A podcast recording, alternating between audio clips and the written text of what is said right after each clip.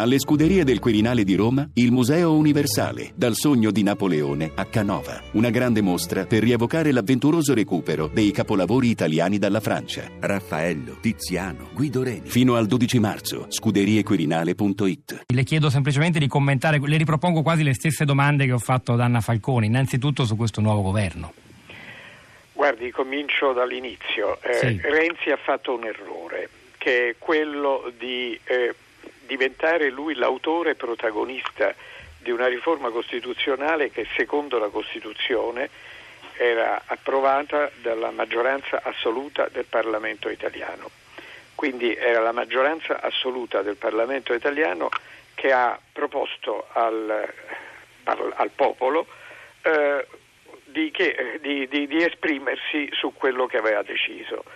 Il popolo ha deciso eh, di non essere d'accordo. Ora l'errore simmetrico viene fatto da coloro eh, che dicono che a questo punto questo deve riflettersi sul governo. E il governo deve avere la fiducia del Parlamento. Se questo governo che è stato costituito ha la fiducia del Parlamento, questo governo è legittimato ad operare. E questo è quello che vuole la Costituzione. Non, non vedo come possiamo tradire la Costituzione eh, seguendo altre strade. E poi, eh, come dire, diventa un circolo vizioso di dire ma deve approvare la legge elettorale però non è legittimata ad approvarla, quindi a questo punto che cosa si fa? Non si fa nulla. Oppure ci vuole una maggioranza più ampia, Mm, ma chi lo propone sostanzialmente sta proponendo di mettersi d'accordo con Berlusconi, il quale ha detto che non ci sta a fare un, un accordo su una, su una base più ampia.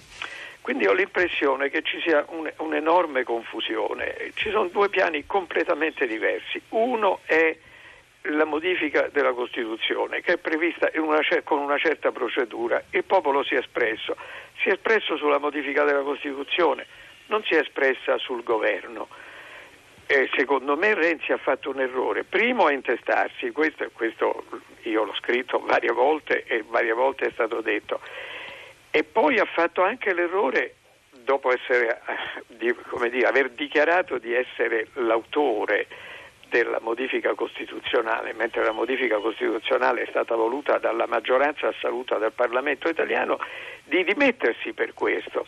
Fatto, se vuole, di coerenza politica, ma di coerenza politica con un errore, cioè lui ha sbagliato due volte, la seconda volta per essere coerente con l'errore che aveva fatto prima.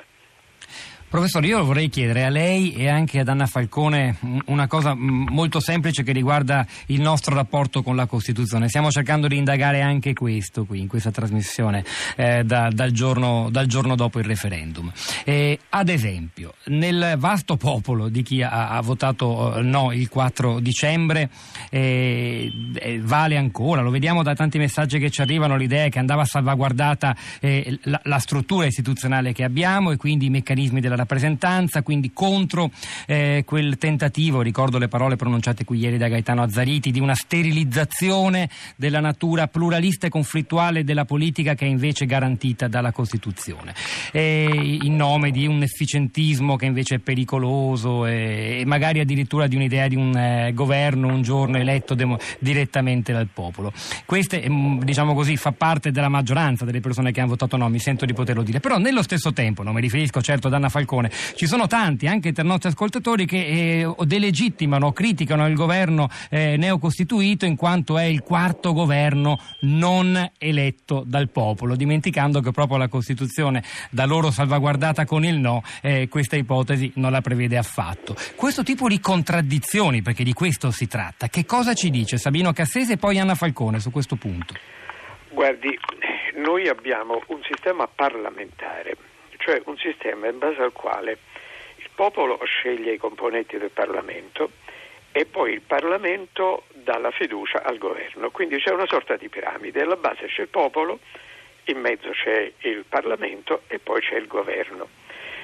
In questo sistema parlamentare pretendere che il governo eh, sia composto di persone elette in Parlamento o pretendere che il governo sia scelto dal popolo vuol dire avere un atteggiamento eversivo nei confronti della Costituzione.